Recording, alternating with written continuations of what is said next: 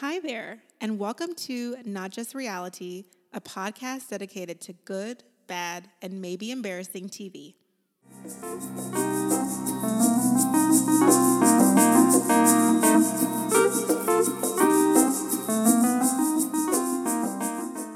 Hi guys, and welcome back to our podcast. I'm Tamra. And I'm Jade. Hello, beautiful people. There has been so much chatter on the Married at First Sight, Instagram and socials. It has been insane. Do tell. It's truly been a week. So I don't know if any of you guys follow Married at First Sight fan or if it's _fan. I don't know. I think it's MAFS fan. I don't think there's any special things going on in that handle. Okay. So I guess she doesn't follow like the Reddit streets really often, because at Reddit we were talking about how we thought Bao and Zach Gray, had been dating for quite some time, because we saw a photo of them like filming some special and we were like, why are they together? And then we saw some other photos a couple weeks ago, them in the airport, and she like giving him a shout out on his birthday. Like, it was just a lot of like individual contact. And so Reddit was just like, they're clearly dating. So then I guess it got over to the Instagram streets, and then we posted a couple of stories from young Michaela, who Hurricane. Pretty much confirmed it. I don't know. Her response was really strange. But it sounds like she's been doing some work on herself, as she said that she is not the person that we're seeing on the screen anymore. One can hope, because, things we're seeing are not great. Do we think that's true? Probably not. But, what can you do? I just feel very suspicious of that. And I think, like, even the way she posted seemed to be like in typical cryptic Michaela fashion, where like she's doing all these long messages saying a lot of stuff, but she's not really going anywhere with any of it. That's a great point, actually, because I think the things that she said about how she and him are not married, or like they're still married, but they're not, but they're like estranged. I was like, can you say that? You're kind of under contract. So like, I just felt like, and then apparently she wasn't private. So like, her Instagram was just all out willy-nilly. So when I went and checked today, because I was going to follow her, she was private again. So I was like, well, dang. I checked a couple days ago, she was private. I was like, I guess I missed it. So let's just keep Michaela lifted in prayer, because it sounds like she's about to have a couple of really poor episodes coming. And honestly, this episode wasn't really great for her as well, if I'm being completely honest. She's struggling. It seems like she really struggles in relationships overall, but let's go ahead and get into it, because we start with her. Lovely people. Oh, do we have any other updates about anything else? No, girl, that was just folks? Them. Just, it was just chaos. So yeah. Okay. So we're at episode 13 of this season. It's tears, jeers, and 25-cent margaritas. I think it was martinis. It was martinis. I was like, who has 25-cent martinis? Oh shit! I thought they were margaritas, and I was down for martini. That's why I was like, I'm intrigued. I don't think I've actually ever had a martini before, but I definitely would try like one. Gin, but for 25 cents, Okay, we'll get there. So we're at day 39. This episode, all the couples, each person within a couple has to meet with an expert. So we get a little short package. Michaela and Zach are laying in the bed. He's calling her a bum and asking her if she's going to be a bum all day. It's boring.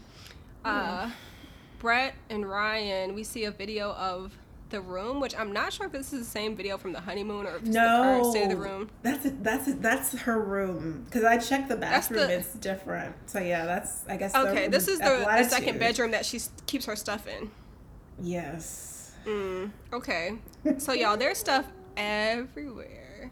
It's when I say bad. Everywhere, it's like stuff on the nights, like clothes everywhere. How I think can it's she live like that? I don't know. Now, I'm not the tidiest person, but like. Oh, and as someone who, she keeps saying that, he keeps telling her that she's like, highly anxious. I'm like, wouldn't that just create more anxiety for you? It seems like it would, but maybe it's a reflection of what's going on in her mind. Like, maybe her mind is just that scattered. Man, that's interesting. Heavens. Well, I feel bad then. It looks very concerning, and I'm concerned that he has not said, like, hey, are you going to pick this stuff up? Like, obviously not. He clearly doesn't tell her nothing. I just don't know, like... It seems like in that situation, he could have taken a Gil approach and, like, picked on her about that and been like, dude, come on, again, pick this up. He doesn't know how to communicate. If I got anything from this episode, is that he struggles with words. Yeah. That's pretty clear. Meryl and Gil are at the gym. They're on the machines next to each other. Looks like she's on the treadmill. I don't know what he's on, but they're next to each other in the gym, so that's cute. That's sweet. Mm-hmm. So...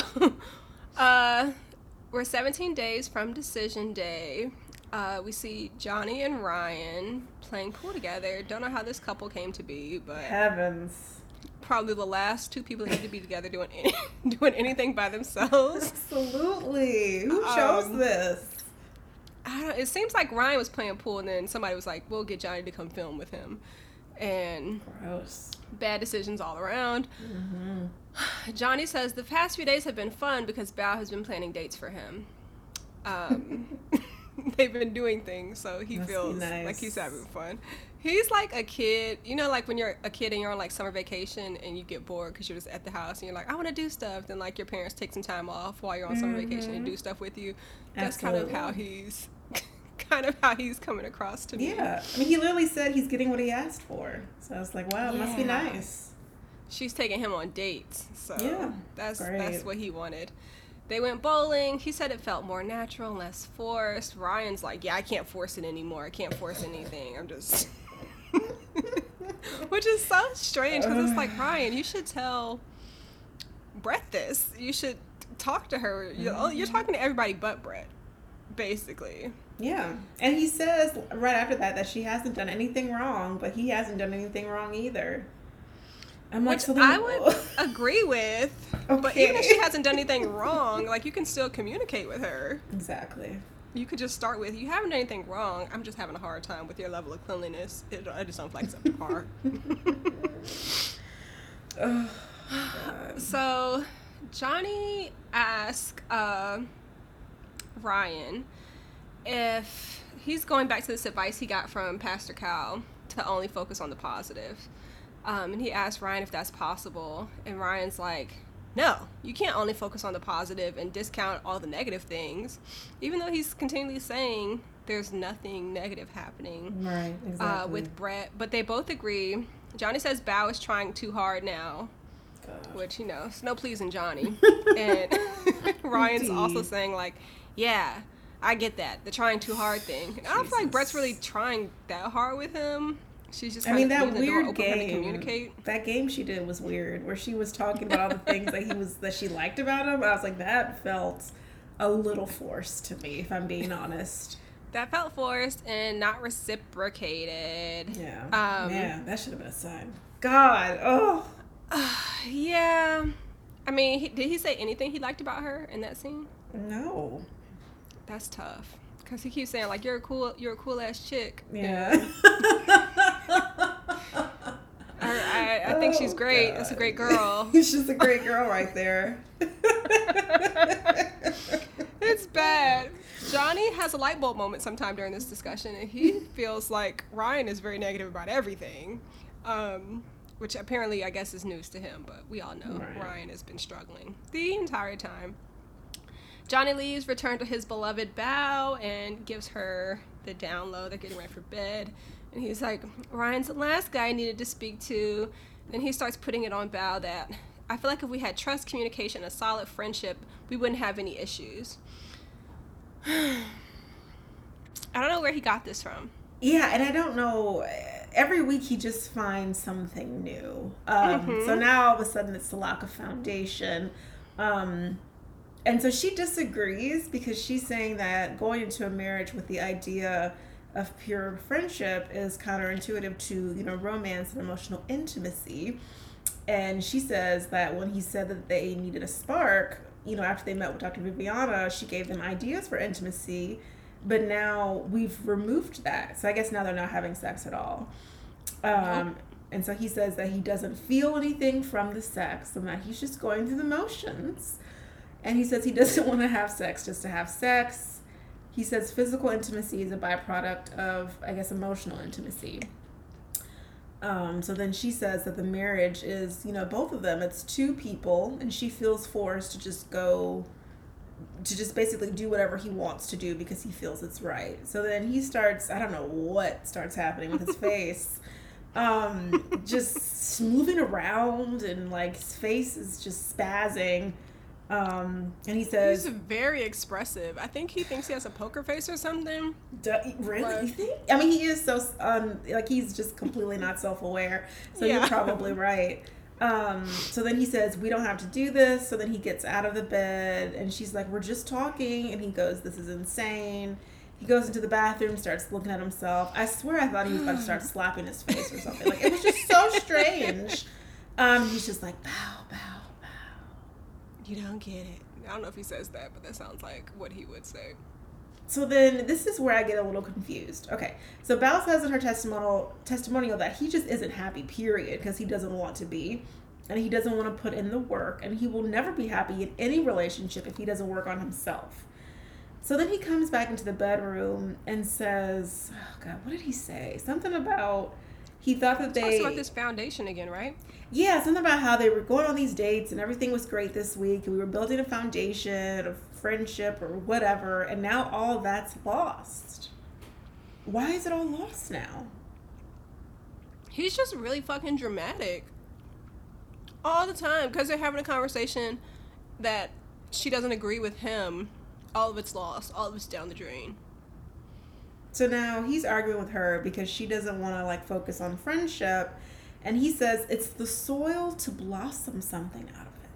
Again, he sounds like someone who's been like watching too many TikTok videos about relationships and now has some insight from some content creator, and that's what he's going. Who's really like some 17-year-old from like fucking Indiana who don't know anything about anything. So look, foundation is the soil to blossom. Some would say they have a foundation because y'all have known each other, but exactly. So it was confusing because they were friends before. I mean, like they went on that one date. He ghosted her, but I thought they numbers. Yeah. So I mean, there is kind of like that friendship. So I guess to her point, she's like, well, "What more friendship can we build?" So yeah, basically it ends that Bao says that there are just some things that she doesn't know if they can work through. And that's how we kind of end that conversation. Next up, we get a little montage of all the couples just doing random things. I guess before they're going to go speak to the experts, Gil and Mireille, Gil is eating steak, sweet potatoes, and asparagus that Mireille cooked. He's putting like 8 tablespoons of ketchup all over the sweet potatoes. I guess he's not used to eating sweet potatoes. And then Rachel and Jose, they're in the bathroom getting ready. Bao was like tidying up the apartment. Michaela and Zach were riding in the car. And Brett and Ryan just looked at each other in the kitchen. I didn't even take notes on these shots. So I was like, nothing. Some of these people aren't even, there's no interaction in these. Why that's what I'm saying, like, even Brett and Ryan, like, they just looked at each other. I was like, they couldn't even get anything from them. I mean, Michaela and Zach were in the car. We didn't hear a word. The audio is not on. No, I skipped it. Anyway. Yeah, the only people that said anything were Gil and Mirla. And I think Johnny was like, what are you doing? And Bao was like, I'm cleaning. I'm sure he's probably going to pounce on her for, you know, all I care about. She didn't do it right. Cleaning. She didn't plan the cleaning date. He wants to clean with her together. Yeah, we got to do it together. So then we transition to Mirla and Gil. Gil is wearing a very fancy shirt for his little chat with Pastor Cal. Looks like some sort of name brand. Did you catch the name brand? Oh, I didn't, but I was like, you know, maybe his wife bought it for him. It was Burberry. Oh! Did you see that on the shirt? Yeah, I saw the print on the collar. Oh. That's why I was like, oh, Gil, this is what you're wearing now? I mean, what happened to, you know, I can wear the skin off my back or whatever. I think God. His wife got that for him. But I was looking at his face. I was like, he looks really like well kept in the face. Like, really. Yeah, he looked slimmer to me. I don't know, something was different. I was like, have you lost weight? Did he have like a 5 o'clock shadow before that he cut off? Maybe. Well, he's got this like I hate to bring this up, but he has this like thing on his neck. I'm sorry, you guys. I'm just gonna keep it moving. So he meets with Pastor Cal. Yes. Go ahead. Go right ahead. Meeting. You're like, oh no. Gil is meeting with Pastor Cal. He says that he's really looking forward to chatting with Pastor Cal because he cuts the BS. Gil says that he is finally happy that he got his kiss, that he's feeling good. He says that he feels like they were matched because Mirla is very caring, she's very loving, and he's very passionate. They are both very honest with each other, and he's not scared to tell her things. Pastor Cal asks, what would make you say no on decision day? And he says sometimes she gets moody and her demeanor changes and she gets very negative. He calls her a Debbie Downer. He says he told her that he's not going to let her negativity affect him, and he thinks that other spouses in the past have let her get away with that behavior because she's an alpha. Other partners. She hasn't had other spouses. Oh, yeah, sorry, other partners. Yeah. Sorry. She's not cheating on the man. So then Pastor Cal says that negativity is a cancer to any relationship. Wow. So profound. So then Mirla comes in looking a little glossy-eyed. Hold on. Okay. Stop. Okay. Y'all, Mirla's talking to production. I guess they're at this. Yes, set the scene. Yeah, because somebody just skipped all past the good stuff. But they're at this venue. Mirla's talking to production. They asked her how she feels about meeting with Dr. Pepper. Meryl says she's feeling lovely after having 25-cent martinis. And then we cut to Dr. Pepper in this setup scene. Meryl comes swaying in from behind Dr. Pepper. She's supposed to come from the other direction. I don't know what she's doing. She just started running. She has on like this brown bodysuit and some jeans and some little heels. And she just, staggers on in. And with her purse and everything. Like, put the purse down on the ground. I was like, so they couldn't hold this for you? Or you just was like, well, Michaela's purse is on the ground, too, in her scene. So I was like, I don't know. I didn't even notice. Well, I noticed because it was, like, facing. And I was like, is this supposed to be, like, a product shot? I don't know. What kind of purse was it for Michaela? I don't know. Oh, okay. I don't know. A brand. Okay, that's fine. It was colorful. It was, like, color blocked. I don't know. Anyways. But she sits across from Dr. Pepper. This bitch is drunk. She's so drunk. She's so happy. Dr. Pepper is... I think Dr. Pepper wanted to be like, we need to reschedule this. But... Girl, she looked like, I'm kind of angry, but we just got to keep it moving. I don't know. So yeah, she sits down with Dr. Pepper. They're doing the whole unanswered question thing, which is the thing that the experts are doing with everyone, the unanswered questions. And Mirla wants to know, what does Gil need from her? What is she not doing enough of? Mm-hmm. Dr. Pepper says that Mirla is very critical, and that constant criticism can be bad for the marriage. Mirla says that she's happy above and beyond. She's above and beyond happy. She's crying, which I'm like, is this the alcohol? Of course it is. What is going on? Of course it is. Like, she's so drunk. Weeping. I'm just so happy. She's wearing that silicone ring that she was giving him shit about, but she's wearing that thing instead of the like the actual ring. And she's wearing it in every scene that I see her in. I don't know if she has the actual ring anymore. I mean, honestly, the actual ring is like probably it's probably worth just as much as that rubber ring. So I but I'm like, fine. Is she going to get upgraded or probably so? What? But I mean, probably. I mean, Gil, he just got the Burberry shirt. I don't know if he can afford the Cartier ring he's supposed to get her probably. But yeah, I'm sure she'll get upgraded at some point if they stay together. I think they might stay. But yeah, overall, she's telling Dr. Pepper she's very happy. She's ecstatic, and Dr. Pepper's like, you need to make sure he's happy too, not just you. Mm-hmm. But yeah, it's good to see her drunk and happy because she's so uptight. It looked so good on her. I was like, thank you, girl. Just let loose. It's okay. Who is she drinking these 25-cent martinis with, though? I know. I'm like, who? What friends are these, girl? I'm like, who? And then, did they get 25-cent martinis at Toulouse or whatever that place was? Or did she go down to somewhere I thought maybe else? It was, like, at the in the bar of the venue they were at, but... Oh, maybe. Because, you know, like, I imagine, like, they're all on set waiting to do their scenes. Mm-hmm. And I guess there could have been a bar that's available to everybody. Maybe she was the only one. That's true. You know, throwing him back. But yeah. Well, that was a very great scene. That was probably one of my favorites. I was like, you look so happy. It was a good moment for her. Yeah. So then, well, you know, we got, you know, all good things must come to an end.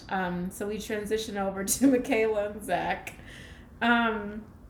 Michaela says in her little, I guess her little, what are those cams called? Like a little diary cam. Yeah, a little diary cam that both of them are paying full attention because they both want to be together. So she says, you know, here goes nothing. So she meets up with Pastor Cal. She tells him that things are going very well. It's still very new. They had 3 to 4 weeks of bad times and 1 week of good times. Cal says... you know, is there anything that you feel like, you know, you need to know from the marriage or, you know, do you know why we matched you guys? And she says, yes, you know, we're both goofy, ambitious, strong-headed. She says that she is wondering what the actual picture of marriage he had. You know, what did that look like for him? She says that she knows how badly he wanted marriage and she really wants to know what that looked like for him. And Pastor Cal says that's an awesome question. She also says that she wants Zach to be happy. And she said if he isn't happy, it affects her because she's his partner. And she doesn't want to be the source of his happiness. I'm sorry. She doesn't want to be the source of his happiness, which I thought was a very interesting comment. Pastor Cal says... interesting rationale. That's why it's hard to recap because she's not making a lot of sense. So Pastor Cal's like, well, is it possible that maybe some of his happiness can come from you? And she said, to be responsible for someone's happiness is too much responsibility. And so Pastor Cal's like, but not all happiness has to be self-generated. So they're going back and forth about this happiness thing. And so she concludes with they're just taking it day by day, but Zach is complicated. And she's not 100% sure what's going on, but she doesn't think he's happy. So then Pastor Cal asks, you know, well, what can be done to create a safe space for Zach? And she says that she wants Zach to know how to get himself happy. I'm like, wow, this is nuts. So then Pastor Cal says that she needs to be a participating party. This isn't about him getting places on his own. The ball is in both of their courts. The look on her face throughout all of this was so concerning. It was like she had no idea that, you know, Pastor Cal would think differently. Now, okay. I was so confused. Michaela looked very nice in this scene. I like the earrings she had. She always looks good. You know, that's not a problem. Pastor Cal had on some funky socks, which are, I don't know, interesting. I don't even look at him. But poor, sweet Michaela. Yeah, she doesn't get it. No, I don't think she... I think I need to ask her, what does marriage look like to you? Because I'm so confused. Like, this... Like, I totally understand, like, you know, I feel like my partner needs to have, you know, a good grasp on, like, what is happiness to him. I totally understand that. But I think those things work in tandem. So, like, Zach can be working on his happy, but she can also generate happiness. Like, I don't understand. It seems to me like she doesn't want any responsibility. Yeah, like, she doesn't want to take any responsibility in this marriage. And it's like, but it's a marriage. So, like, what are you here to do? I want him to be happy, and I don't want to do anything to make him happy. Because if I make him happy, then I can make him sad. Right. But... she literally says, I want Zach to know how to get to happy Zach. I'm like, I just don't understand. Zach probably knows that being happy Zach starts with being away from you. But... I mean, it's just... I just don't understand. That he leaves, so like he knows how to be happy by himself. Being happy with you is another hurdle, right? I just don't understand. Like, it's like their conversations with both the experts were like night and day, honestly. Because Zachary has a great conversation, I think, with Pepper. And he looked a little tired, honestly, when he first sat down. I was a little concerned. You know, one of the things I did notice in Michaela and Pastor Cal's body language, they were like leaning back in their chairs away from each other and kind of like tense body language. And then when you see Zach and Dr. Pepper sitting together, both of them are leaning into the conversation. Yeah. And, like, engaging with each other in what feels to be a better way. I don't know why Michaela and Pastor Cal are, you know, at odds like that. But really? You don't know why? Well, as the conversation went, it just seemed like it wasn't going to get any better. Because she doesn't have a lot of insight. Even when someone's telling her, like, what it is, she's like... I don't think so. Yes, she's just like, I'm like, what happened to you? And honestly, it makes me go back where, remember when I read that comment on Reddit about, like, her childhood and stuff? And, like, I'm not going to repeat it again, but I was just like, man, some things have really happened. It's just sad, you know? Like, these things, they care, you know, they come into these relationships and they can really, you know, they can really change the energy. Yeah. So I just really... She has a mandated therapist by now. Maybe a psychiatrist. Let's hope, because we got some things coming. So we'll just get into it. Yeah, we'll get into it. So Dr. Pepper, go ahead. Tell us that. I'm sorry, y'all. We can get derailed by this couple. Okay, so Zachary is saying that, you know, good things are happening. They've worked through their issues. It's missing the element of, is it meant to be, versus actively choosing this marriage to work. And sometimes he thinks that maybe, is he really happy or is he just convincing himself? Which is, I think, a valid question. Mm-hmm. Pepper says that she doesn't think that things are meant to be. Things are opportunities. So what they did for Zach is they picked a woman who they think is good for him. And he says that he does see why they were matched. He says that last week has been amazing. They've been hanging out, going on dates. And if they can continue that, then that's all that he really needs. If they can keep that up, then he is very optimistic. So then Pepper asks him to just get a little deeper. And she says, how can you make her feel more secure to bring the best out of her? And he says that he wants her to be herself. He doesn't want her tiptoeing around him because she's scared that he'll change his mind. And he will talk to her about that. Pepper suggests to avoid extreme terms and always ask questions. And Zach says that in all their disagreements, he wonders if he asks the right questions. So then it takes a turn. He starts getting sad because he says that he realizes that he is a perfectionist. He feels like nothing in his life has ever been good enough, you know, with school and work.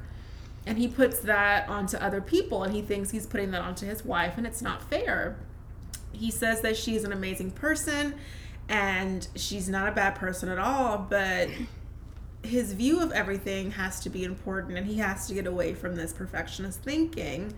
But at the same time, it's gotten him to where he is today, which I guess means like him being successful, but he can't have that mindset in a relationship. So I thought that was a really interesting conversation. And I'm glad that he was able to really see like the error in like his past behaviors and past relationships. Yeah, it does seem like he has some level of self-awareness. Mm-hmm. It also just seems like his self-esteem is so low. Absolutely. With any infraction, he takes too much responsibility, and Michaela doesn't take any.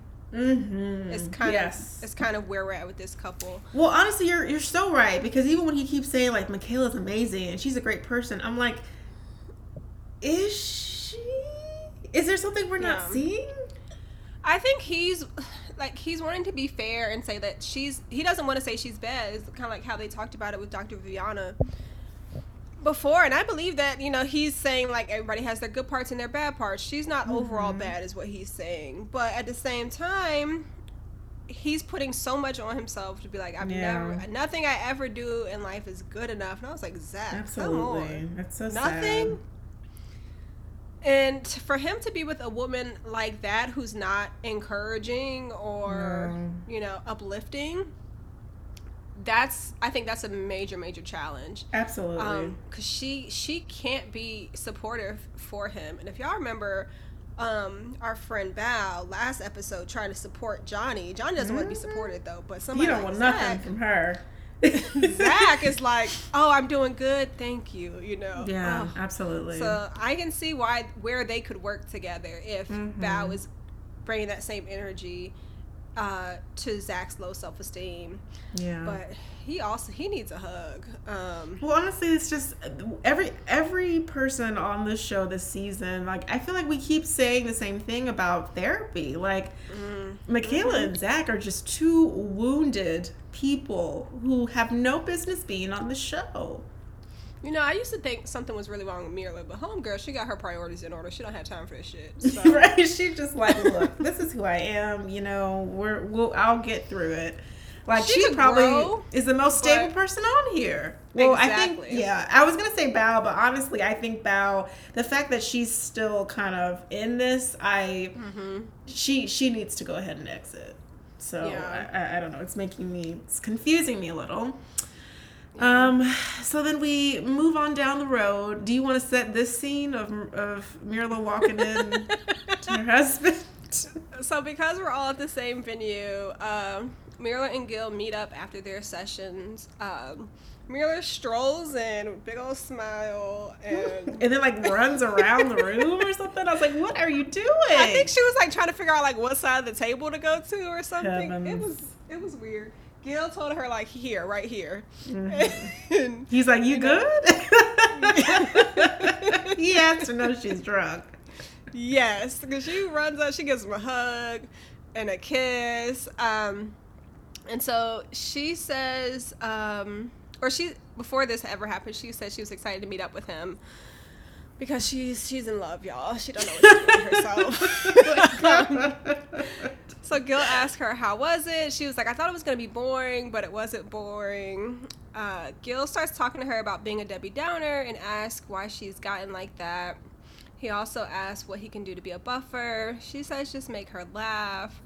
She asks what she can do about her moodiness and being a Debbie Downer. He says just not get into bad moods. Like, just don't be a Debbie Downer. Don't be negative. And she says, but that's not possible. So, like, what can I do? And he says, well, if you're cranky, then just be affectionate, because you're not going to be affectionate and cranky at the same time. It seems like she's listening to him, even though she is a little under influence. Mm-hmm. But yeah. I think she's heeding this conversation. I think they're going to be okay. I really do. Mm-hmm. Yeah. If she can listen and apply. Mm-hmm. Yeah. But so then overall, super good between them. Well, not so. Well, I don't know. This conversation with Michaela and Zach, I don't really understand what was happening. So they've just left their meetings with the experts. Zach leaves very positively. He says he thinks that the marriage could work and weather anything. Oh goodness. Michaela and Zach. Gosh, they're both outside, I think, by a pool, I think it was a pool. Michaela says that she likes talking to Pastor Cal. Really? Zach tells her that he cried again. I thought that would have been a cute moment to like laugh at, but I guess not. I don't think she laughed. That's not where they are. They can't laugh about them. He said he realized that he's a perfectionist and that he feels like nothing he does is ever good enough, and he transfers that to her. And he said he had a breakthrough moment, and, you know, that's how he is with school and with work, but he doesn't want to be alone in life. She asked him, she was like, yeah, you know, Pastor Cal, you know, made me ask, like, what did marriage look like for you? And he paints us a really vivid picture of him and his wife in the house listening to music and cooking breakfast. And then the kids are running around. And he said that he feels like that's being ultimately happy to him, because you've built a relationship with your partner. And then from that relationship, you build something else. You create, you know, more life, essentially, with just kids. And so I guess I totally understood what he was saying. I actually thought it was very sweet. So then Michaela kind of just says that she wanted a romantic relationship. Partners both have goals in mind for their union. She asks him what are their goals for their marriage, and he says he wants them to keep getting to know each other, dating, and he wants to get to where they both see a future together. Michaela says that she hears him, but she wishes she could shake these hesitations that are inside of her and to hopefully shake the guard that she has up. He says, oh, I couldn't tell that you had a guard up. He says, how can I make you feel more secure in this marriage? She says through his words and his actions, but she has an overwhelming sense that he isn't really believing that this will be a long-term thing, so she cannot see what their future looks like. She doesn't feel like he feels that way, and he says that his main goal is to do whatever it takes to make this work. Okay, so here's my thing. Mm-hmm. Michaela obviously doesn't believe him, but regardless, he keeps saying that he wants to make this relationship work and he wants to keep working on it. He keeps affirming that he wants to work on the relationship. So all these internal issues that she's having with him and an overwhelming sense that he doesn't want to be there long term, that's all problems for her. Well, that's the thing. She's not saying the same thing. She's not saying, I want to do whatever it takes. She's saying, if you could be happy, Zach, if you could do this, then like I'll keep trying. But she's not really saying like, this is what I want, right? And so for her, it's almost like focus on what she's not saying. Mm-hmm. That's true. Which is sad because it seems like he keeps trying to open himself up to this, and yeah, I wish she I don't know what her problem is. I'm just like, oh. Like, I really feel like he really is trying, and she's just like, well, I don't know. I don't believe you. And it's like, so then, like, what are we doing here? She's impossible. It's so frustrating. Yeah. All right, well, want to take us through? Yeah. Okay, so we're 16 days from decision day still because we're meeting with the experts. Bao ends up meeting with Pastor Cal, and Johnny meets with Dr. Pepper. These are some interesting conversations as well, because as you all know, this couple is on the rocks. That is an understatement, on the rocks. I mean, my goodness. What's a more extreme thing? Like, over the bus? They're headed for divorce. Like, they are on the divorce door. Like, they're about to get divorced. Okay. Well, you know, they're at divorce's door, and Johnny says that he's speaking these riddles, and I don't know why, but he says he's somebody he doesn't want to be when he's with her. He says they don't have constructive arguments. She tells him not to say things that no one can grow. Oh, no, I'm sorry. When I say she, I mean Dr. Pepper. Dr. Pepper tells him not to say things that no one can grow from or change because Johnny's just really critical and mean, as we've seen through this whole thing. She actually gives him the question. She doesn't ask him what he thinks he should ask. She tells him that he needs to try to say, I'm thinking of new ways to communicate. Are you willing to work on that with me? Mm-hmm. He lists these same three problems again of trust, communication, and friendship. And he says perception is reality. Dr. Pepper counters that. And she's like, you guys need to have structured conversation and try not to be mean. And now Johnny is excited again about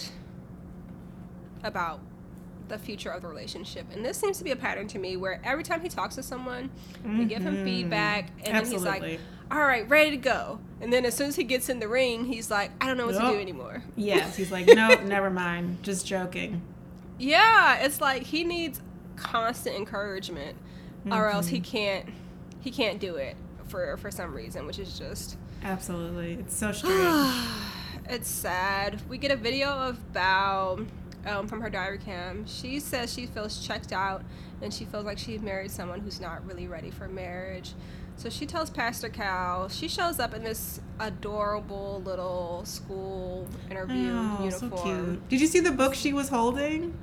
I wanted to know what that was. What was it? It looked like the love language book. Oh, okay. I would be like, girl, you don't. I thought that. Like she had a folder full of receipts or something, and I was like, she's. I was like, girl, he don't deserve any of it. He don't deserve it. She looked super adorable, but like really crushed. Yeah, she did. And Pastor Cal could obviously see that. I think he has a soft spot for Bao. Yeah, he knows she's going through it. I don't know why. I don't know. It just felt like Dr. Pepper really took it easy on Johnny. I don't understand why, really. I think Pastor Cal was probably like, I'm not going to meet with him because I just talked to him in the car. And you got to do this one. You gotta take it. Pastor Cal was like, I have nothing to say to him. You do. I mean, what can you really say? That's true. I mean, Pastor Cal managed to say some sort of foolery. I mean, it was all shenanigans. I was like... what are we talking about here? Yeah, so Bao's telling her side, and she tells Pastor Cal that Johnny is 80% out of the door, and she feels like this whole foundation thing is something he's using as an out, because every week we see him looking for a way out and saying something different. This week is foundation. Last week it was she doesn't cook gourmet meals, we do it together. You know, it's always some kind of technicality. And she says she doesn't get why he's so malicious and always cutting her down. She's frustrated. She feels like he's given up and doesn't care. This is just really sad for her, because it's like, girl, you could not deal with this, but yeah, for some reason, you continue to try. And then they give us this montage. Pastor Cal says that, you know, Johnny has thrown quite a few darts her way. And then we get this awful montage of the awful things that he's told her. I don't know why we needed to relive that again. But it was just tough to watch. I was like, I actually don't want to see this stuff again. Yeah. I mean, it happens so frequently that I don't feel like we need a reminder, but... Absolutely. Pastor Cal gives her the question, did Johnny feel he was ready to be married? And then Pastor Cal tells Bao to see this as level one of marriage and try to keep things light with Johnny, because every time you try to have any kind of serious conversation, he runs. Well, and this is where Pastor Cal lost me. So now we're just going to go back to square one, because he can't handle anything else. Like, why wouldn't he tell Bao, you know what, I think maybe this relationship can't be salvaged? Because at this point... can it be salvaged? Like, this man has called her everything except out of her own name, and it's just like, I'm sure that's coming soon. So it's just like, what is there to do at this point? I don't understand why. He said something that really upset me, where he said, you know, he's talked to couples who have gone through worse, but now they're in great relationships because they built a marriage and a relationship through adversity. And I hate it these, I don't know, something about these men who like to do this like sort of struggle love, or like this struggle, like, you know, there's beauty in the struggle, and you know, there isn't beauty in the struggle. Actually, it's just struggle. And I don't understand why we keep wanting these women to continue to stand for this. Like, why does she really have to get cut down? This really contrasts Paige and Chris, though, because when it was Paige and Chris, he was like, girl, you need to get out of there. That's true. But I guess because Johnny doesn't have a baby and isn't entertaining anyone, he feels like that's like, Johnny is just very immature and needs a lot of reassurance and things like that. Maybe he feels like that's more workable than like somebody completely calling you ugly and having babies on you and stuff like that. Maybe. These are different struggles. But they are different. You know, saying. That's true. Yeah, let's just leave it at that. So we transition to Brett and Ryan. I have very limited notes for them because, I mean, let's face it, y'all, they're out the door. Brett is talking to Pastor Cal. She says that there is a small percentage that Ryan will want to continue the marriage. I think that's what she said. She said that if he was more willing, she would probably keep trying. She says that during the honeymoon, he was a completely different person, and she really wants that person back. And so now she's shifting to, is this what's going to make me happy forever? And is he capable of giving me what she needs? And so she says they are not having any intimate conversations, and it's just very much just kind of like keeping it very light. Pastor Cal asks her to have him give her his image of what marriage looked like for him. So basically, he wants her to ask Ryan, what did marriage look like for him, and what type of person he thought he would be with. This is key, y'all. That's right. I said it twice. Pastor Cal gave her specific instructions of what to ask Ryan. The other thing he said ask him was, when did you give up on this marriage? Yes. When did you give up on this marriage? And she was like, oh, it was a long time ago. But he says, no, you'd be surprised. Ask him, when did he give up on the marriage? So then we transition to Ryan and Dr. Pepper. Dr. Pepper says that, wow, you know, it's clear that this marriage is going sideways. And I think she asked him, you know, when did you realize that, you know, the marriage, you know, was, you know, kind of veering off course? And he says, Viviana's meeting with them. Okay, so he called Viviana, Viviana. He called Pastor Cal, Cal. But he called Dr. Pepper, Dr. Pepper. So I thought it was interesting that, like, he'll call the doctor, Doctor. But Viviana's technically a doctor, too. Yep. And he called her Viviana. And then he called Cal, you know, Cal. Just an interesting note. Mm-hmm. If you, you know, catch my drift. Yeah, I was thinking, because I know he said he was scared of Dr. Pepper. Hmm. For some reason. He calls her the big guns. Maybe he feels like she's above the others in some way. In some way. Okay. Continue. Okay. We'll see. So he said that Viviana's meeting is when he realized the marriage was in trouble. Ryan also says that communication is an issue and he doesn't really like, you know, talking about negative things. Dr. Pepper says that there is a pattern of him taking stuff in and then not expressing himself and not sharing those things with Brett. He says, she says that partners are not mind readers and that he needs to find a way to say something constructive.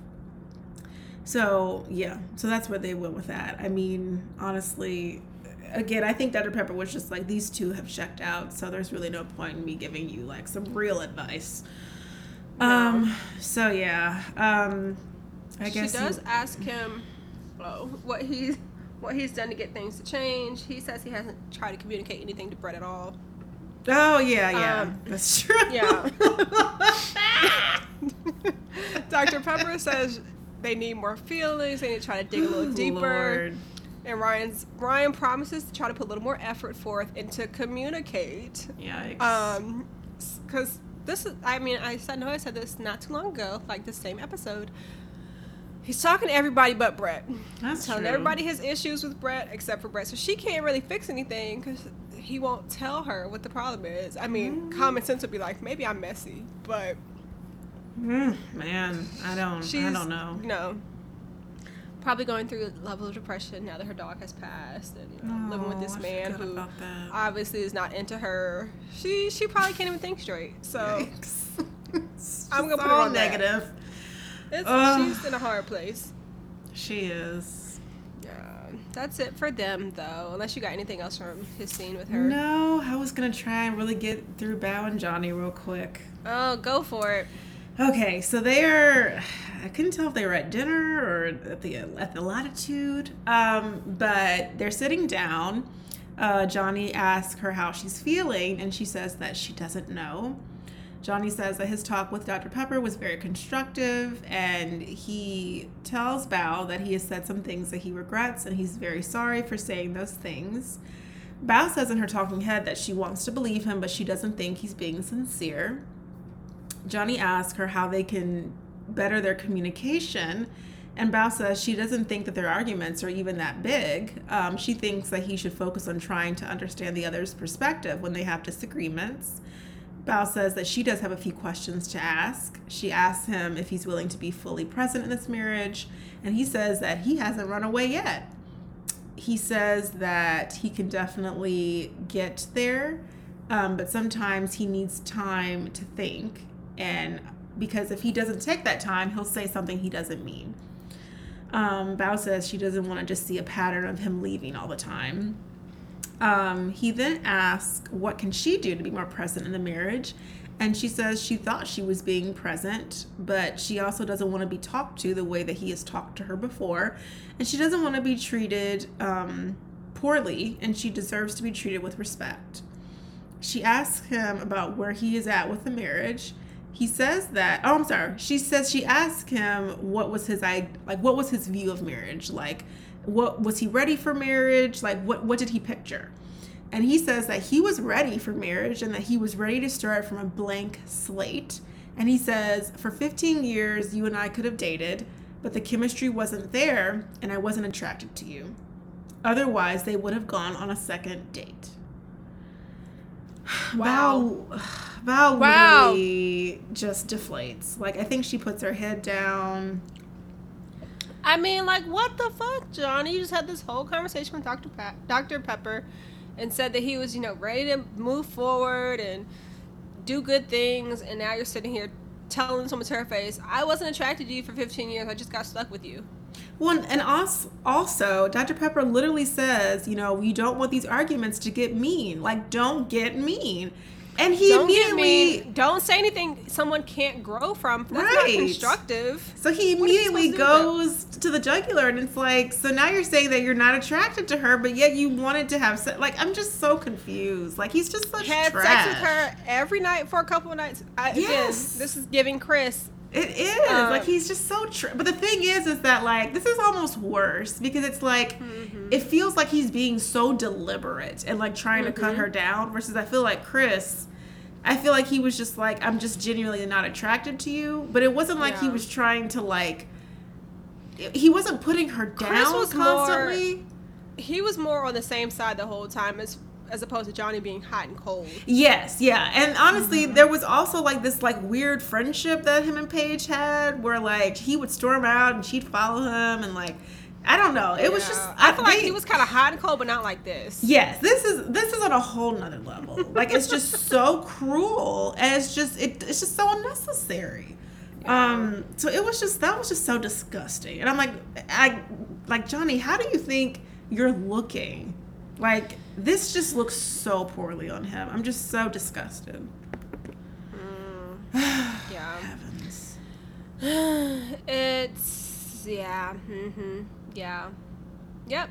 Not great. We transition to Jose meeting with Dr. Pepper. He says a bunch of good stuff about how well him and Rachel are doing. I didn't take notes on it because he was like, we're just doing great. And he says the same thing over and over. Communication is great and everything's great. Yeah, a bunch of good stuff. For unanswered questions. I locked her out the other night. I mean, other than me, you know, locking her out and cussing her out, everything's great. For unanswered questions, he says, where is she not getting enough versus where is she, how to like get too much without being controlling, something of that nature. Yeah, he asks like, "What is it enough, and when is it too much?" Yes, like, yes. Well, so he's not controlling. Question. Dr. Pepper was like, "Well, I think you are controlling," which I was like, "Damn, Dr. Pepper." Well, she said he has a tendency. He has a tendency to be controlling. You know, he's not. Why would you put the person with a tendency to be controlling with the person who is just in a abusive relationship? That's a good question. What are we doing here? So he said he's not happy with how he handled things during the fight. We get a flashback of that. And he says he's concerned that when things get rough, she bounces, even though he's the one that told her to get her shit and bounce. Hello? But that's his concern because she did say that, like, when they were talking about the summer coming up, that she just leaves. She was drunk. I mean, she probably does just leave because who wants to put up with bullshit? Oh, yeah, that's true. So Dr. Pepper, the question she gives to Jose is, ask what you need from me to truly trust me. We see Rachel's... Question. It is. Rachel meets with Pastor Cal. He just kind of starts off very abruptly and is like, how committed are you all to each other? And she says he's the man for her. I don't know how she got to this place because I feel like he just locked you out 10 days ago. Right, exactly. If even that many. But she feels like she knows why they were matched. She feels like he's good for her. This is what it's supposed to be. I don't know. For unanswered questions, she doesn't know if she's doing enough for Jose because she feels like he's not giving her much feedback.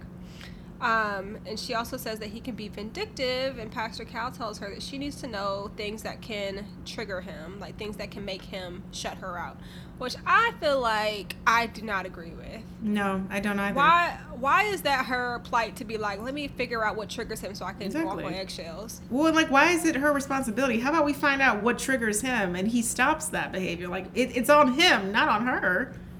Yeah. I mean, the fact that...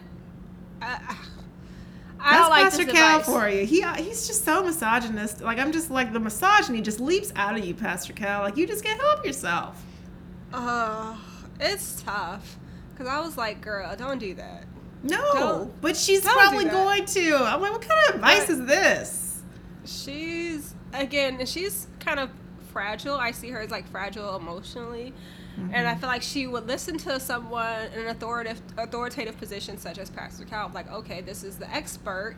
And they give them these titles, you know, like expert implies someone you should listen to. Not I. But it's just like, no, Rachel, don't do that. Don't do that for this man. Do not. Anywho. Well, she did stick up for herself, though, because she did say she was just like, I think towards the end of that conversation, Pastor Cal was like, well, you know, you guys are going to have other arguments. And she was like, if he does that again, like if he locks me out again, then no, like I'm leaving. As she should, because that's not an argument. That's an action. Like, I can see if y'all are, you know, just having words, but he physically locked her out of her place of residence. That's not an argument. That's taking it a whole step further. Yep. I'm glad she had her phone with her, but... I mean, can you imagine? Because sometimes, like, girl. I mean, when you're just walking somebody down, like, I would leave probably. Yeah, I probably would, too. Like, I probably would just be like, oh, I'm going to walk her down. I left my phone. Then I come up, and you locked me out? Like, oof. Girl. Mm. Mess. It's just that's what mess. I'm saying. She, and all she wanted was an apology. So. And that's all she wanted. And I tip my hat to her. Or maybe it's just foolery because that's a deal breaker for me. Like, you knew. Yeah. You knew. Mm-hmm. So, and, yeah. I mean, I would probably need a couple months before I even get ready to have a conversation with you about it. That'd be tough. But yeah, I'm not on this experiment for a reason. Exactly. So. Hello, you know, they not, you know, the right people are there. Well, I don't know. I don't think the right people are actually there this season. But yeah. So then we transitioned to Brett and Ryan. This was a very interesting conversation. So they are downloading about their conversations with the experts. Ryan says that Dr. Pepper was questioning his effort and his communication. And Ryan says that he avoids things he knows she doesn't want to hear. God, he avoids saying things that he knows she doesn't want to hear. So then Ryan asked her, you know, what Pastor Cal, you know, said and what he asked her to ask him. And she lies and says that they mostly talked about her and her feelings. I guess because Brett just... So here's where we are, Brett. She is part of the problem, I think, because you had a clear direction to ask him when did he give up on the marriage and what did he envision marriage and his spouse will look like. And she didn't want to ask him, but she don't want to know. So you're with someone who doesn't want to have a conversation with you because he doesn't want to be negative. And then you, in turn, don't even want to hear the negativity. So that's where y'all are. Like, it's not a good pairing. Y'all are both delusional. Yeah. Yeah, it's this whole thing. So ridiculous. This was the first time I had, I guess, really noticed that, like, she is not doing her part. No. Even when given specific instructions to do so. It was just not a good look for her. Like, he specifically asked her, and then she just completely lied to his face. And I'm like, how is that going to help either of y'all? Like, I mean, I know she's saying, like, she doesn't want to be a source of stress for him, but... Girl, I'm so over her. I'm over her and him at this point. Y'all both stupid. And so he's like, nothing's changing, so nothing's going to get better. Oh, it's so crazy. More distant. Like, this is just what it is. I'm like, I guess that's just what y'all want. This is just a pack of fools. Y'all did not talk about you the whole time because that's not the show. The show is not so stupid. Improving Brett. Anywho's. Oh, we see Rachel and Jose after the expert. She wants to dig into his triggers and figure out what she can do so she doesn't trigger him. She says she does bounce. She admits to that when they're talking because he said that's what, you know, he addressed. He says he wants to do things differently than before. I'm like reading my notes. I'm like, not sure what the hell I was writing. Different than before. Different than before. And I think like different than what he saw with his parents. Yes. Because he did say that when he saw his parents going through divorce, he didn't see a lot of love. So he's basically trying to do like the opposite. But I don't know if that happened with the locking of her out. That felt more like usually, your parents. Not usually, but sometimes people's parents get divorced. Kids go to like therapy to make sure they're okay. He clearly did not do that. not becoming these, you know, angry people, but, you know, whatever. I don't know, girl. So, yeah. So then we go to our group outing. 15 days to decision day. Yes. They are playing, is it sand volleyball? Sand volleyball. Mm-hmm. Brett says it's her favorite thing to do. I was like, all right. I mean, you are a volleyball coach, so I would expect it. Oh, that does make sense. She says that she needs these group outings because she's at a breaking point in her marriage. Mm. So, there we go. Here you go. So, Michaela, so they're all playing. The ball comes towards Michaela, and she, completely misses it. She doesn't even see it. And she says, no, I'm the cheerleader. So then she just starts bouncing up and down. Cool. Nice. Gil and Meryl come out. Oh. Go ahead. Oh, I was just going to say, Gil and Meryl come out hand in hand. And Gil says, he's like, oh, I see Johnny, but I don't see Bao. And yes. Then he's like, I guess there's trouble. I don't know. He said something like, I guess, that's where they are. Mm-hmm. But then Bao comes bouncing out in a cheerleading outfit with a high pony. She's doing a couple of cheers. We are all winners. WIN. We all win. Mm-hmm. Everyone's laughing and applauding. And I guess Johnny comes up to give her a hug. Weird. Performative.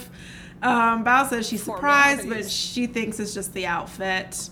So then there's some slow-mo action of them playing volleyball. Myrla looked like she knew what she was doing. I'm taking on that too. I was like, look at Myrla participating in something. Right? And she actually was hitting the ball and stuff. I was like, okay, Myrla, excuse me. Mm-hmm. So then we transition into three different groups, I think. This was getting very confusing. So in one group, there's Myrla, Bao, and Brett. And so Brett is saying that Pastor Cal was mad because it seems like Ryan isn't giving the marriage a chance. Did you get that? Did I get that she said that? No, did you get that Pastor Cal was mad in her conversation? No, I didn't get that. Girl, she's just fucking lying all over the place. I heard her say Pastor Cal is pissed about the situation. I was like, is he? Yeah, I was like, I didn't catch that at all, girl. So just lies. So then Bao says that she's getting something similar in her relationship. It feels like Johnny isn't trying, except he's very mean. And she says that he's also very childish.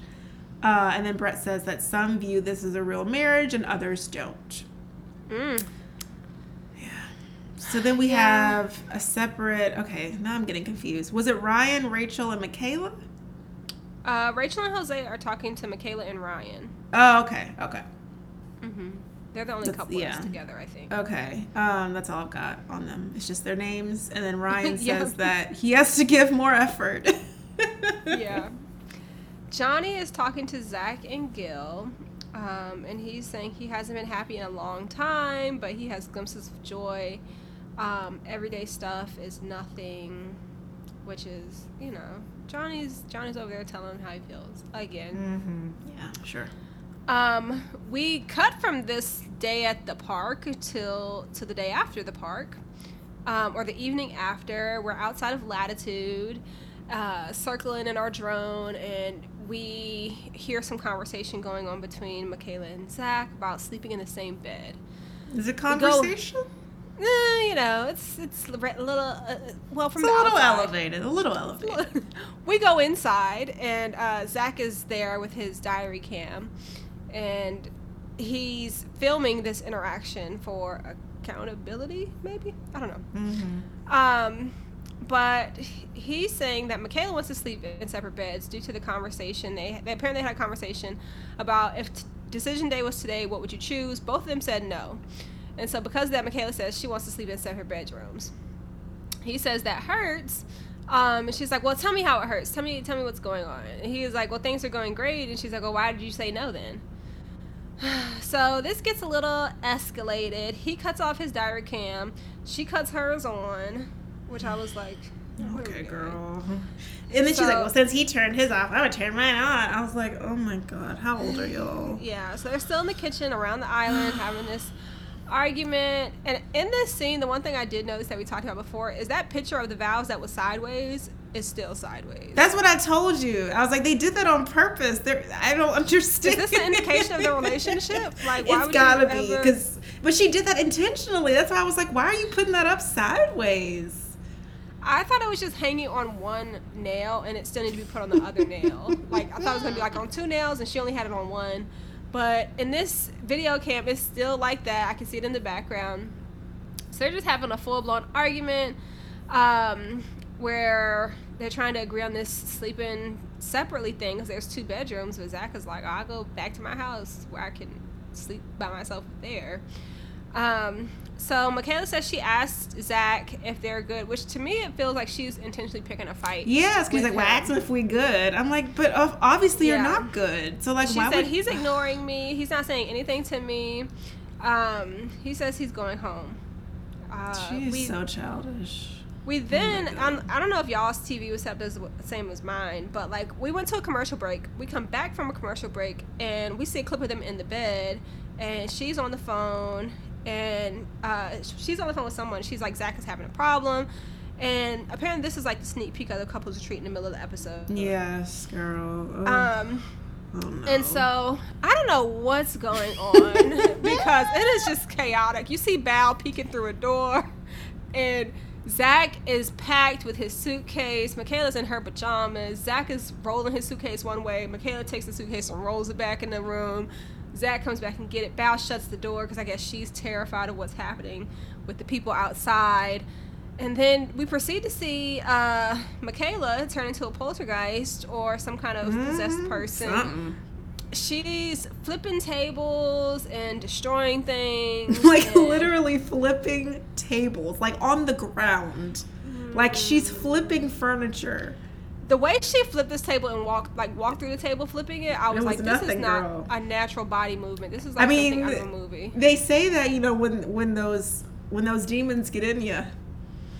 I mean, you know, it's hard, Jesus flipped a few tables in his day, but something tells me that's not Jesus, girl. It was not like this. I mean, when that spirit gets in you, man, it takes over, y'all. So I have never been that angry. She kind of reminds me of myself as like a teenager who was like not as well versed in expressing my emotions as I am now. I mean, I wouldn't. Like, were you flipping tables? I don't think I flipped a table, but like I would destroy property because I was just, you know. And the only I think because I'm so internal, the only thing I ever like did was like I remember like throwing like some Sprite at like a wall. Like, and that was, you know, with my type A-ness, like that's all you're gonna get from me. Oh, okay. Some liquid. I mean, like, but I'm not about to throw my couch across some property. In my day, I kicked the hole in a wall before, you know. Oh, girl. The way that anger sits in you, it's just... So you can relate. You can relate to young Michaela then. Except I was young a child. I wasn't 30. I wasn't even in high school yet. Oh, well, see, that's not the same. Okay, no. Michaela is 30 years old, and and she's flipping tables.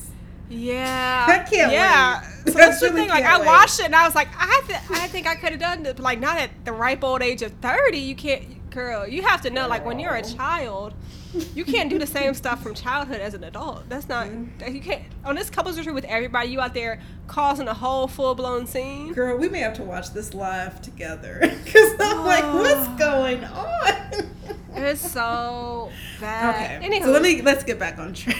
Yeah, so that's like the sneak peek within the episode, which they don't usually do that, but I guess they were like, y'all need to make sure y'all stay here for next week. Bao goes back into she looks very concerned, but nobody's really close to Michaela, so. I mean, who would be this crazy woman? I ain't about to talk to you. They leave it up to the producers to wrangle her. That's what they're there for. Work it out. Girl, I don't know. I'm not the person to jump into a fight, but. Mm-mm. Especially someone I don't know 30 days in. Mm-mm. We go back to the people in this episode. We're 14 days to decision day.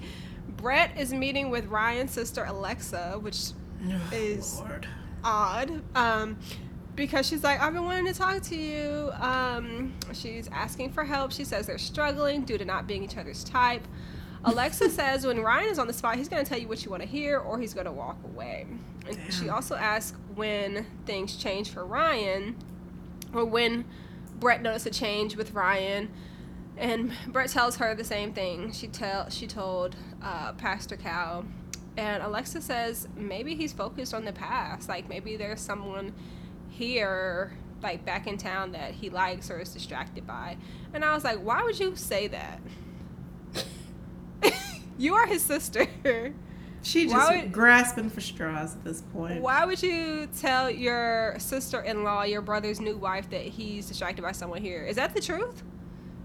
I don't know. What do you think? Because it seems kind of weird. Distracted by who? I don't know. That part seemed weird to me, too, because I know Brett had said, like, on the honeymoon, things are good. But when we came back to Houston, things changed. And so Alexa's like, oh, well, there must be someone here. But, like, who? Like, was someone in Latitude? Like, what is she talking about?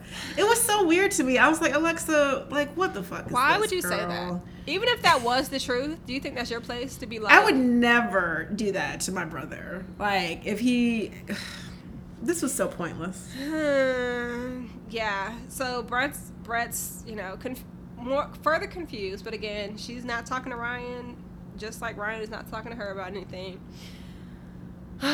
We then see Sweet Angel Baby. This was tough. Zachary, he's on a Zoom call with his brothers Hunter and Tolliver, and I guess Michaela was supposed to be at the call. Maybe they had planned to call his brothers together or something like that.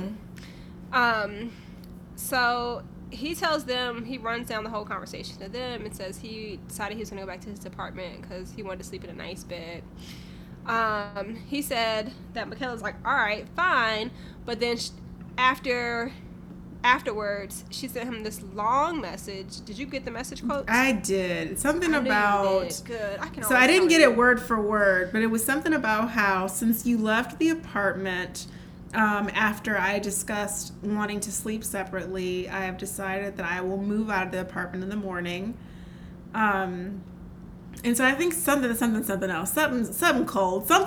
to here's my number, text me on this phone and don't call me on the other. Speaking of, yes. Similar jargon. She says she's moving out, and Zach says, what really tripped me out, she took the seasoning and shit. Like, yeah, that was so weird. I don't know why he was so upset about that. Was it his seasoning, you think? I think that's just a petty thing to do. Like, that's who she is. She's flipping tables. If you're going to pack your stuff, why would you be like, let me take the salt and pepper out of here? Nobody going to make no eggs with my seasoning. Like, come on. Girl, that's who the woman is. So he's upset. His brothers look very disgusted. And they're just like, you know, that's petty. That's ridiculous. And so then it seems like Zachary was trying to put it on himself, and he was just like, you know, he said he's not even mad at her. Yeah, he was like, I'm not even mad at her. This is more on me. And so they were just like, why? Like, for being a fool. Goodness. And what did he say? Something about how he just needs to do what's best for him and what makes him happy, but he never really addressed why he wasn't upset with her. I think this is, again, his self-esteem where he doesn't want to hold her accountable. She doesn't want to be held accountable. Oh, my God. Zach, I just want the best for him. He's probably like, well, maybe I shouldn't have said. I was going to say no on decision. I don't know what his rationale is.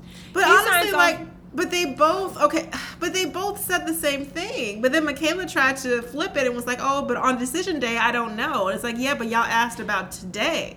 I think he probably said no first, and then she said no just because he said no. I don't think. Well, I think she could, I don't believe her. I don't believe nothing she says. Honestly, she needs prayer. He signs off with them, and then we see him calling both numbers for her. He has them saved as Michaela Clark 2 and Michaela Clark. Yikes. If she is not answering. That's so sad, that's man. That's where we end this week, y'all. Ugh. Yeah. So, it was, not a great week, but I'm glad we got through this conversation with the experts. So I was like, this is not you guys, what I'm here for. We have a week ahead of us, ladies and gentlemen, and everything. I mean, we've got some things brewing. So stay tuned, but it's really not looking great for the majority of our couples. So yeah, it's hard. It's tough. What can you do? Yeah. What are you watching this week? So I've actually taken a break from some new shows. I did finish watching Squid Games last week, and I really just need to take a breath. It was wonderful, but also very intense. Episode 4 is where I really was like, do I want to go forward with this? Do I want to move forward? Episode 4 was rough for me. But we shoulder on, we persevere.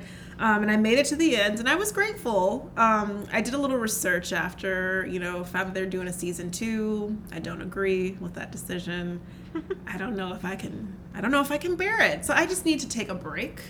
Okay. I've been watching, Gilmore Girls just to cleanse the palate. Because I just really felt like, it was a dark time last week for me. So yeah, that's what I'm doing, you guys. What are you watching this week? So I mentioned to y'all last week I had started Made, and I finished it a little bit earlier today. And if y'all remember me telling y'all about it, I was saying it feels like a combination of like Made in Manhattan and Enough.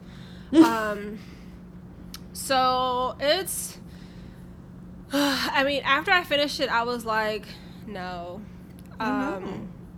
Not that it was bad, but it felt like really drawn out and not very happy or positive. Like it's dark because it's domestic violence is the basis of the whole show, but it's like 9 or 10 episodes. Oh, and God. So should have been 6.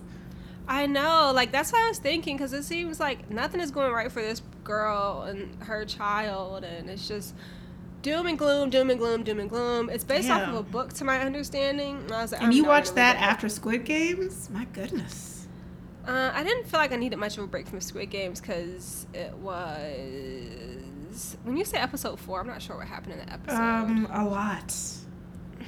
Everyone was involved in episode 4. Everyone was involved. Yeah, it was where they, went to sleep, and some folks woke up and some didn't.